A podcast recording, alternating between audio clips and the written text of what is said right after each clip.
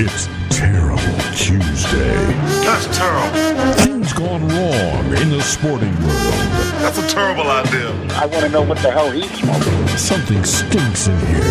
That's terrible. it's Terrible Tuesday. Things gone wrong in the sporting world. Uh, yes, this brings me joy to talk about this subject. Dan Campbell, at it again. You knew I was going to lead with Dan Campbell today, didn't you? Gotta love Dan. After yesterday, Marco and I, you knew we were going to lead with Dan Campbell. And again, people remember, this is nothing new for me because he's been a target of mine for quite some time. While everyone else has fallen in love with the quirkiness and the lovability and the emotion of Dan Campbell, it's not flying for me because I'm not a fan of Dan Campbell. Sure, if I met him, I'm sure everything would be fine, great, but again, Aren't you afraid he's gonna bite your knees off? it could be. He could be. That that's a, a legitimate possibility. This guy's kind of a teddy bear too, and you know we go back to Hard Knocks last year and seeing all that. But no, I mean s- certain guys, like I say all the time, are head coaches, destined to be head coaches, and others try to be head coaches. And Dan Campbell is one. Now maybe Dan Campbell could be good down the road, but all the love and the talk about him potentially being the NFL coach of the year. Forget about it. He was at it again, as we know on Sunday. Dan Campbell, the gambler. Dan Campbell, the Eagle Master. The coach that wants to show everyone it's my way.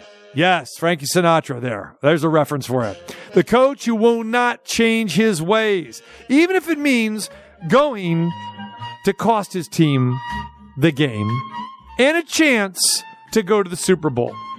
What we're talking about, if you didn't see the game, you you probably know because you've seen the highlights, but we'll recap it for you again.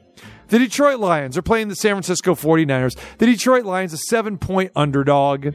Not many people gave the Lions a chance playing outside and matching up with the 49ers barely beating the Tampa Bay Buccaneers the week before, barely beating the Los Angeles Rams the week before that. And they're going into San Francisco against the number one seed and probably get drill pressed, right? Well, hey, give Dan Campbell credit because he had his team ready to play. Give Jared Goff a lot of credit because he's had an incredible year, even though I've been goffed in the past and made fun of Goff. But the Lions played well. They really played well, especially for about three plus quarters. But midway through the third quarter, leading by 14, the Lions leading the 49ers in Santa Clara at the home of the number one seed by two touchdowns. Campbell basically had a chance to go for the throat, end it, put this game away, and play against the clock. Because at that point in time, you could basically play against the clock. Just don't screw it up. Campbell opted to go for it on fourth and two at the 49ers 28 yard line. You got the scene here? All right, we're midway through the third quarter. Each team probably only has maybe three possessions left in the game. And you're going to kick a field goal, which would be a 45 yard field goal. No wind, no rain, beautiful weather there in Santa Clara. It's probably going to be good as gold, right? You have a chance to be up 17 points. The made field goal on this fourth down would make it a three possession game. Instead, Dan Campbell says, nah, we're going for it. Really? You're going to go for it. All right. They go for it. Jared Goff back to pass. Incomplete. Niners get the ball back at their uh, 20 yard, 28 yard line, and you know what happens from there. Now, we go to the fourth quarter. Midway through the fourth quarter, where the Lions have another chance to extend their lead.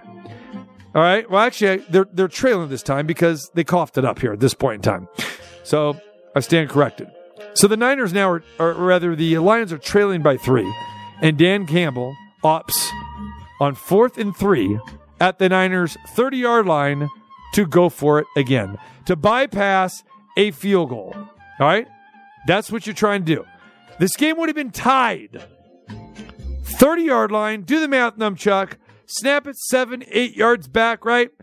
That is a 47, 48 yard field goal from a very good kicker, Michael Badgley, right? What happens? I'm going for it again. Instead of trying to tie this game up, nope. Another incompletion by Jared Goff and gives the ball to San Francisco. And what do the Niners do? They drive right down the field for virtually the game winning touchdown that put San Francisco up by 10 points. And that was it. Yes, the Lions got a meaningless touchdown in the prevent defense of the Niners gave them in the final minute of the game. And that was it. No excuses. I do not want to hear about analytics that this was the thing that Dan Campbell should have done. Of course, he should not have done this. Because remember, like I said before, there is no such thing as analytics in football. You're not facing a left handed pitcher. You're not a left handed hitter facing a left handed pitcher. All right. You're not seeing split finger fastballs here late in the game. No. The stats, not the analytics, the stats say that Campbell goes for it on fourth down more than any other coach in the NFL. Dan Campbell goes for it on 33% of the time on fourth down. You know the NFL average is? 20%. 20%. All of those numbers are up from where it used to be, but Dan Campbell's a gambler. He obviously doesn't take into account time, score, and situation because those are the things that you should be looking at. Where am I at in the time of the game? What is the current score? Oh, and by the way, what is the situation? Is this going to put us up three scores? Is this going to put us up two scores? Is it going to tie the game? And what's going to happen if we don't get it? Where is the team going to get the ball? Oh, and by the way, give them the mojo as well too. Yes. Here's the general rule. Don't pass up guaranteed points. And anything in the NFL these days under 50 yards, anything in the 40 yard range, that is automatic points. Guaranteed points. Don't pass up guaranteed points when you can be up by another full score. Plain simple, right? Just don't go against that rule. You know what that is? It's called simple common sense. Surely Dan Campbell doesn't have that. Let's go back to the Dallas game, which we've referenced many, many times. He cost his team the game against Dallas. You kick the extra point, you, you go and you score a touchdown, and you're down by one point. Dan Campbell doesn't want to kick the PAT and send the game to overtime. No, no, no. He wants to go for two and try to win. All right? What happens? You failed. You missed. All right? And you cost your team a game. Could have cost your team a home playoff game or two. But luckily, Dallas lost. So it didn't cost you really too much. But the point of the story is you lose your momentum. You got an extra L in your in your loss column when you could have had a win or at least play, especially when you kick the extra point. You got the momentum and, and the regulation, and you probably got you know the better de- uh, offense on that day against Dallas. So you, you go for it. That's what you do. You go for overtime. So you do that in that game, and now you get to this game. It's playoff time with a chance to go to the Super Bowl. It's a pretty big deal, especially for the Detroit Lions. Go to a Super Bowl, one which the franchise has never been to. Your team is leading, you're dominating. And what do you do? You give a superior team like the San Francisco 49ers a golden opportunity to take the game away. I should change that. More like you gave it away. You gave them a game on the silver platter. You did. Plain and simple. This cannot be understated enough. For those people out there that are still thinking, well, that's who he is, that's what he should do. No. Just because that's who you are doesn't mean it's the right thing to do. You gonna tell a criminal that? Well, that's who you are. That's what you're gonna do. You got no future. Yeah, you've been in and out of slammer. This is what you do. You steal. You're that kind of guy. No. Dan Campbell makes these reckless decisions and people think it's cool. And when he goes for it, makes it. It's like, look at that. But look at the situation, especially when you're in a playoff game, you're in a conference championship game, and you are up 14 points and you got a chance to be up 17. More than likely, the Niners probably don't come back. You gave the, the Niners the momentum. They went down, scored a touchdown on both of those occasions. on the two fourth down opportunities that Dan Campbell blew. San Francisco was in trouble. After the first miscue, San Francisco scored two touchdowns in two minutes and 15 seconds. San Francisco was dead in the water. Niner fans will tell you.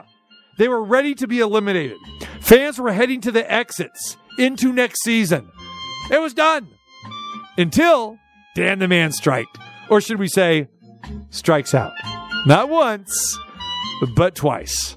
So, yes, Lions fans, if you're wondering just a couple seasons ago if Dan Campbell was the right guy for you, and now you turn around and said, yeah, he's the right guy, after witnessing this, do you still think he's the right guy? Because I never thought he was the right guy. And now he's proving that with a talented team where everything kind of went their way this year, he single handedly cost him an opportunity to be in Las Vegas this week and playing for a Super Bowl championship. First time in the playoffs since 1957. And it ends courtesy of Dan Campbell. So let's throw Lamar Jackson under the bus, too. Since everybody wants to talk about Lamar Jackson and how great he is, MVP. I'm telling you, if if everyone just dismisses what Lamar Jackson has done in the playoffs, especially what happened last Sunday, you're nuts. Because this guy cannot win a big game. His playoff scenario has been this way for a long, long time and continues to be so. Now two and four in playoff games with more turnovers than touchdowns. That's Lamar Jackson. He seemed tentative. Didn't seem like himself. Why? Because it's a big game. It's a championship game. Ravens haven't been to a Super Bowl under Lamar Jackson. Heck, they haven't been to a championship game under Lamar Jackson. And guess what? It didn't happen again because of Lamar Jackson. Yes, inaccuracy, lack of leadership, sitting by himself on the sideline, slamming the helmet down, not talking to his offense coordinator, head coach, or quarterback coach during the course of the game, while the other side had Patrick Mahomes and Andy Reid and Travis Kelce and those superstars that are going to the Super Bowl. Yeah, Baltimore laid an egg. Yeah, a lot of it's John Harbaugh's fault, but a lot of it is Lamar Jackson's fault. Heck, a lot of it goes on to Zay Flowers as well. Granted. But Lamar Jackson, if you're going to be MVP and you're going to mention this guy as your most valuable player, then you got to win these games. You can't throw interceptions in the end zone. You can't do it. You can't make ill advised reads. Yes, Lamar Jackson hurt this team almost as much as Dan Campbell hurt the Detroit Lions in that game. All right. How about this? Patriots wide receiver Kayshon Boutte been arrested on felony and misdemeanor charges related to illegally online gambling. Boutte is alleged of creating an online fraudulent gaming account while he was under the age of 21 and illegally placing bets. Not just bets. We're talking sports bets here, but thousands of bets. Just how many bets? Over 8,000 bets. 8,900 bets this guy made and wagered over $600,000. 17 of his bets were on college football games. Mm. While at LSU, under 21. Six of those bets were on LSU football games. Booty turned himself in, Boutte turned himself in on charges of computer fraud, which is a felony, and a misdemeanor count of gaming prohibited for persons under the age of 21. So, yes. Where's he getting that kind of cash? This guy's in college when he was doing all this stuff. Now, granted, when he joined the NFL, he has continued to bet. But man, this is a crazy story. And this is why the NFL was so reluctant to partner up with these gaming companies. You know, this is a DraftKings situation that he was betting through in Louisiana. Big betting state, by the way, as well as we know. Our good friend Matt Smack unloads a lot of bets in Louisiana. But yeah, under 21, that kind of cash, over 8,000 bets, over $600,000. By the way, he ended up losing about half a million dollars. All right. Those are some terrible Tuesday takes. We'll uh, hit some more for you a little bit later on in the show. If you got some, hit me at TC Martin 21.